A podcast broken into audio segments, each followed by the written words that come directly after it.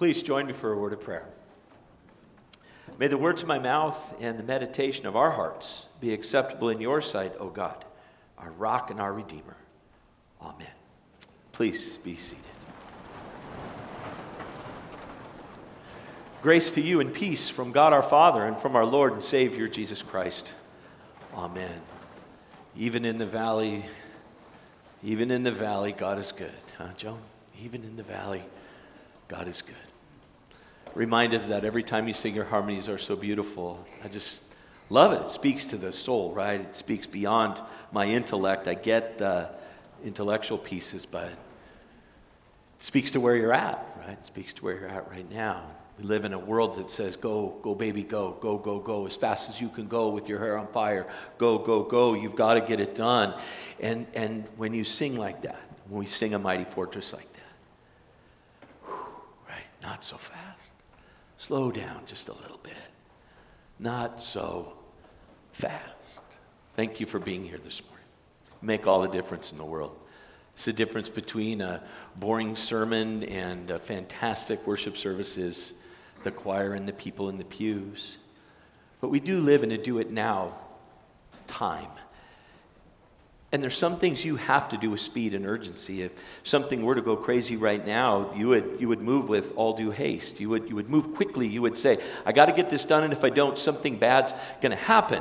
You just have to do those, those things. And there's chores at home that if you don't do every day with a sense of urgency, it just piles up. And and no one wants to see that happen, right? You just so, so you do what you got to do.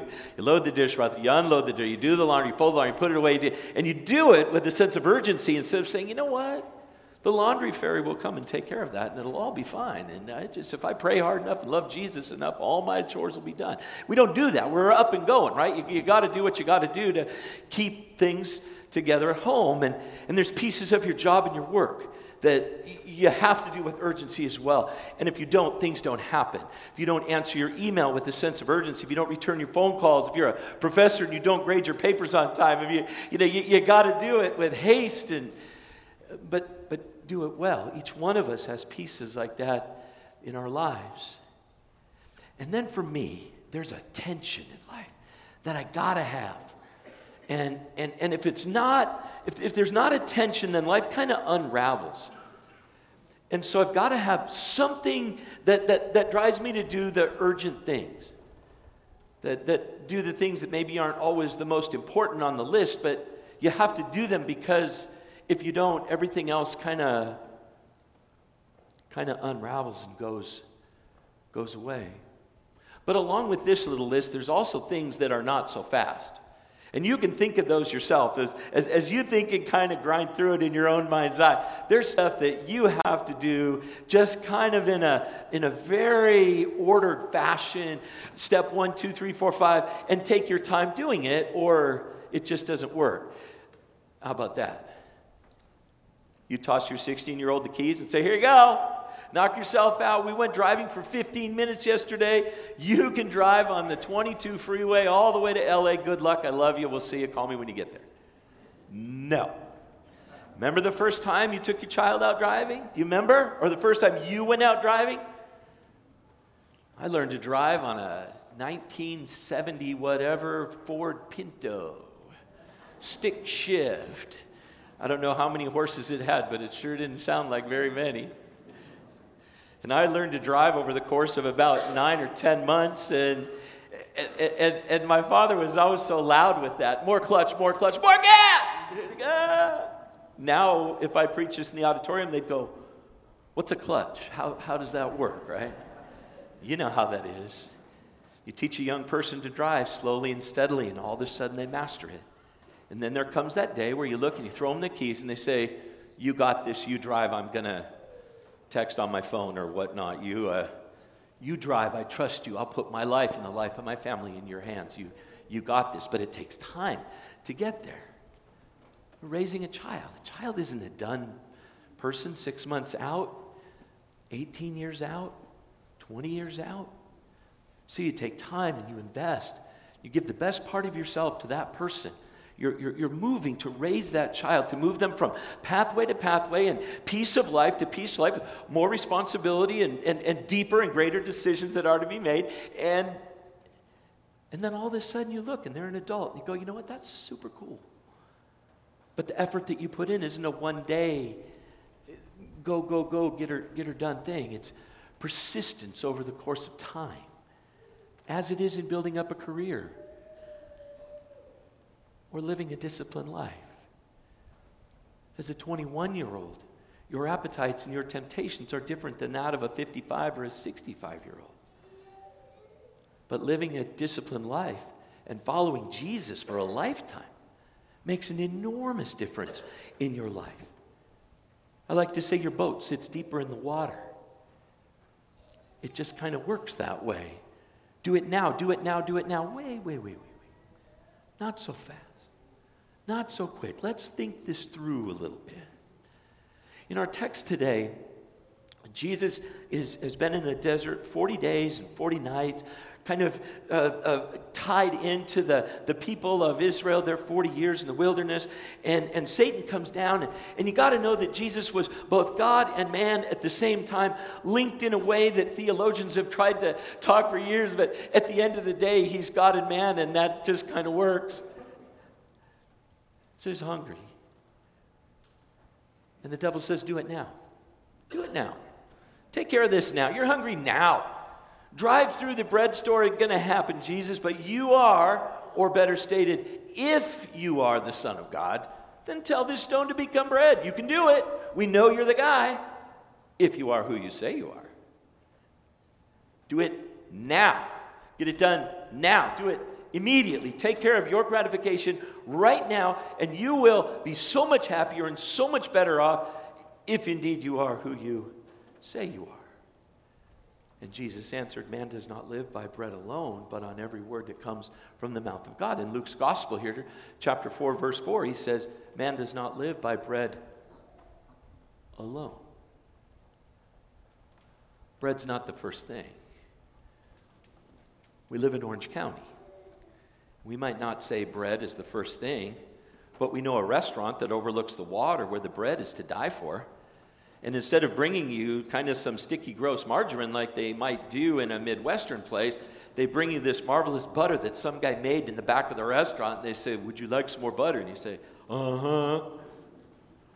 Or they say, I've got this balsamic vinegar and this uh, uh, olive oil.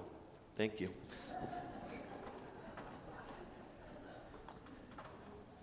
Man does not live by bread alone. You got to have bread, but bread in its place. You got to have stuff, but stuff in its place. House, car, clothing, money, bread, food, all that stuff. You got to have it. It's a part of life. You got to have it. But it's not first, it's not primary, it's not the first thing. Jesus goes right back to the Word of God. He who would acclaim himself as the bread of life, he says, Man does not live by bread alone, and in another reading of this text, he says, But on every word that comes from the mouth of the Lord. How beautiful is that? That bread is not the first thing. And the, the crazy life of, of, of throwing together so you can have more stuff ultimately becomes a meaningless thing because first thing is not stuff, the first thing is the Lord Jesus. For those of us like me whose appetites are those by which we find temptation, this is a tough one. We were laughing between services and said the donuts talk. Don't you like that maple old fashioned, Tim? Remember how many donuts you could eat a year ago? How many Krispy Kremes do you think you could put away? Man does not live on bread alone. Primarily, first, foremost, and best, the Lord. For Jesus, it was the plan that was laid before him, not to set aside the, the, the, the track and the course that his father had laid out for him, but to move deliberately through each event in obedience and subverting this temptation. So the devil comes back. He says, Hey, I got something else for you. How about this? So the devil led Jesus up to a high place and showed him in an instant all the kingdoms of the world. And he said to him, I will give you all their authority and splendor. It has been given to me, and I can give it to anyone I want to. If you worship me, it will all be yours. Jesus answered, It is written, Worship the Lord your God and serve him only. It's a question of what's first in your life. And if you want to do an evaluation of what's first in your life, look at where you spend your two biggest pieces of capital. Where do you spend your time and where do you spend your money? Because any sort of understanding of that will show you exactly what's most important to you and what it is that you worship. Right now, I would like to think that we, I, oh, I, I think there's a, it's just a hard what's first and best in your life. When all of the stuff is stripped away, when the bread is put in its place, what's there? What inspires you, what motivates you, what leads you, what guides you, what allows your values to lead you into behaviors that are God pleasing. Here in this temptation, Jesus is, is, is, is asked to just kind of let it all go. And do you notice the subtle lies in here? Because that's where the evil one leads us to the lies. It'll be better, it'll be good, it'll all be fine. Just, you know, succumb, give up. It's all good, just chill. Those words of the devil in 4 verse 5 I will give you all their authority and splendor. It has been given to me, and I can give it to anyone I want to, is a lie. That's no more the devil's authority to give Especially when the clear word of Jesus in Matthew 28 is all authority on heaven and earth has been given to me, Jesus said. Where are those little places that you hear that? Like Eve heard in her, did God really say? Will it really be better? Will it really be okay? If you worship this instead of this, will it be all right? Will it be fulfilling? Will it be meaningful? Oh, it'll be great. Just roll over, give up, bow down to something else, and it'll be it'll be fine. One of the things I watch and, and, and, think about, one of the things I read about all the time is culture and, and young people and those things. And I think about that a lot, especially in a ministry like ours. Uh, Dr. Hall, it's read, principal of our school. You, you walk around our campus day by day, it's filled with young people. And I think about where, where are those young people going? And I look at the families in between maybe 27 and 35, and they've looked and tried to find meaning and, and order and guidance in their lives on all these things. And I think there's a, a, a, a revival coming in America where the young people are saying, I've tried the stuff and the bread, and I've tried the relationships and all those things. And I'm not going to bow down and worship anything else but the Lord. And I'm going to follow what Jesus says in Luke 4, verse 5 Worship the Lord your God and serve him only. The Lord first, the Lord best. And then all these things are added in as well. I think about that. I think about that a lot. Serve him only. But there's one more piece where the devil says, Come on, do it now, do it now, do it now. This whole thing that we got to wait for is dumb. Just get it done now. And if you will just, if you will just, if you are, the, if you'll just throw yourself down from here, and now the devil's a little wise, right? He's got the scripture back and behind him. He says, He will command His angels concerning you to guard you carefully. They will lift you up in their hands so that you will not strike your foot against the stone. And Jesus said, Do not put the Lord your God to the test. You don't need the cross, Jesus. You, you, you, don't need that cross because that's too painful. You don't need that path. You don't need the way of sorrows. Go a different way. Go the easy way. Do it now. Throw yourself down here. I'll catch you. I got you. I've been honest and open with you the whole time. Jesus, I'm your buddy. Just don't get to the cross. Because the evil one knew that if Jesus got to the cross, then he was defeated. He might bruise Jesus' heel, but his head would be crushed. He knew what was going on. He knew that Jesus, in any movement away from that cross, was moving away from the path that his Father had laid out for him, the path of our redemption. And I believe in this, and I can't prove it, but I think Jesus snapped at him. I think Jesus said, I'm done. I'm out of here. Do not put the Lord your God to the test. And then he got immediately on that pathway back to the cross. He stuck to the mission the mission of redemption, the mission that came to his Father, the mission that he made all the way through. So that when you and me stand before the Father Almighty, there's not a list of things that were undone. The Father's not going to look at you and say, you know, Jesus almost got it right. But boy, he just, there, there was just three or four things he couldn't check off the list here. And you know what? You got to make those up. Oh, no, no, no, no, no. No.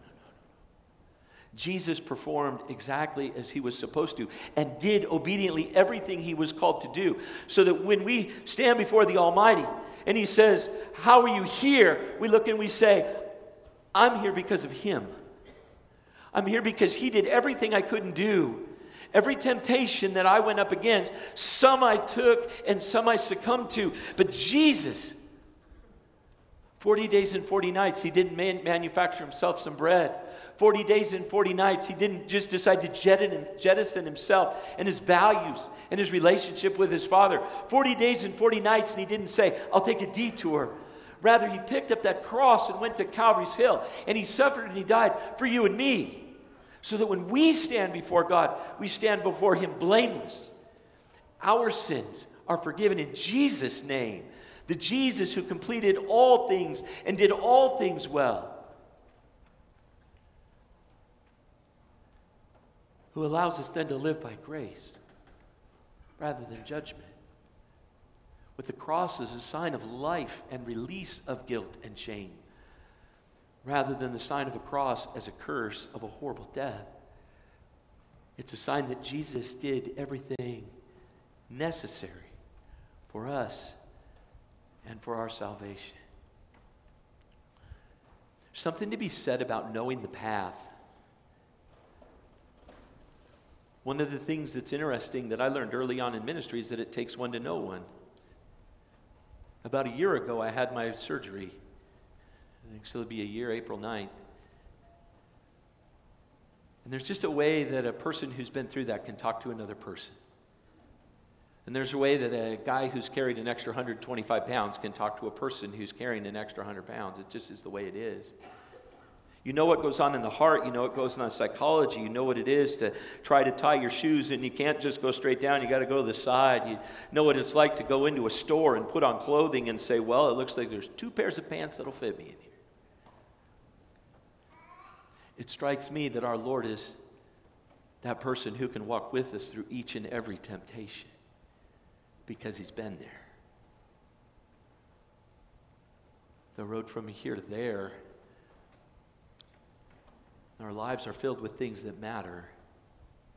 But the one thing that matters the most is the love of God for us in Jesus Christ.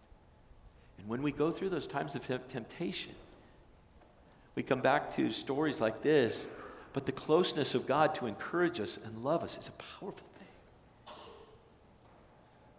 And those things that matter anchor us and steel us so that Jesus, who's been there, walks with us through that. And that's your connection to God in those moments of temptation. And there's this marvelous, deep seated peace in our heart that says, I don't need to have thus and such to be happy. I don't need to have thus and such to be fulfilled. I don't need to worship or change my values. I don't need to live a, a, a, a life filled with shortcuts. Rather, there's this marvelous peace that comes from the cross of Christ to you and me, even when we're in the middle of temptation, to be able to say, The Lord is with me, and where He is, I'm strong and resilient. And in the moving through those temptations comes meaning and resiliency. Love that word. The idea that if I've made it through once, I can make it through again. And if I made it through again, I can make it through again because I'm telling you, temptations don't go away. I was laughing. The things that tempted me at 25 don't tempt me when I'm 55. And sometimes the things at 55 are harder to say no to than the, than the things at 25. A lady grabbed me in the courtyard uh, between services. She said, If you think that's bad, wait till you're 70. I said, Oh, we'll see. I'll see if I get there, huh? But there's meaning that comes in overcoming temptation. For Jesus, that meaning was the redemption of the world and giving his life on the cross. For you and me, it may be a connection to God and the peace that comes in knowing Jesus. And living not merely with the perspective of here and now, but living with an eternal perspective. That our light and momentary temptations and sufferings that we go through today, that we get through today, it, it, it, it leads us at the end to heaven. No shortcuts, no trails that we veer off of that somehow are magic. Day by day and bit by bit, walking with the Lord Jesus until he takes us home. And that's the road from here to there. A road that Jesus walked perfectly and completely. So that when you stand before the Father of our Lord Jesus Christ, our Lord puts his arm around us and says, You're with me. And I completed this pathway so that you could be with me. Would you pray with me? Heavenly Father, it's good to be together today. It's good to be in this place. I'd much rather have an extra hour sleep, but Lord, we got a deal. I get through this morning and I get to sleep for an hour this afternoon. I thank you for that. Be with those who are going through just this gut churning, life changing sense of temptation. Whether it's a shortcut in a business deal or a person or a behavior or whatever, you know, and that person knows. And Lord, that person knows exactly how hard that temptation is to step away from.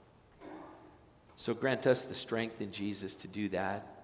He stepped away from it and was blessed by that and brought us every blessing that comes down from God Almighty. Where we've overcome, allow us to be resilient and strong, pointing to the cross in humility and grace, and finding a sense of you leading and guiding us every day of our lives. Thank you for this Sunday where we set the clocks forward. It's super hard. But I pray you'd be with us, keep us close to you, speak those words of grace and forgiveness to our spirit as we continue to worship you. In Jesus' name.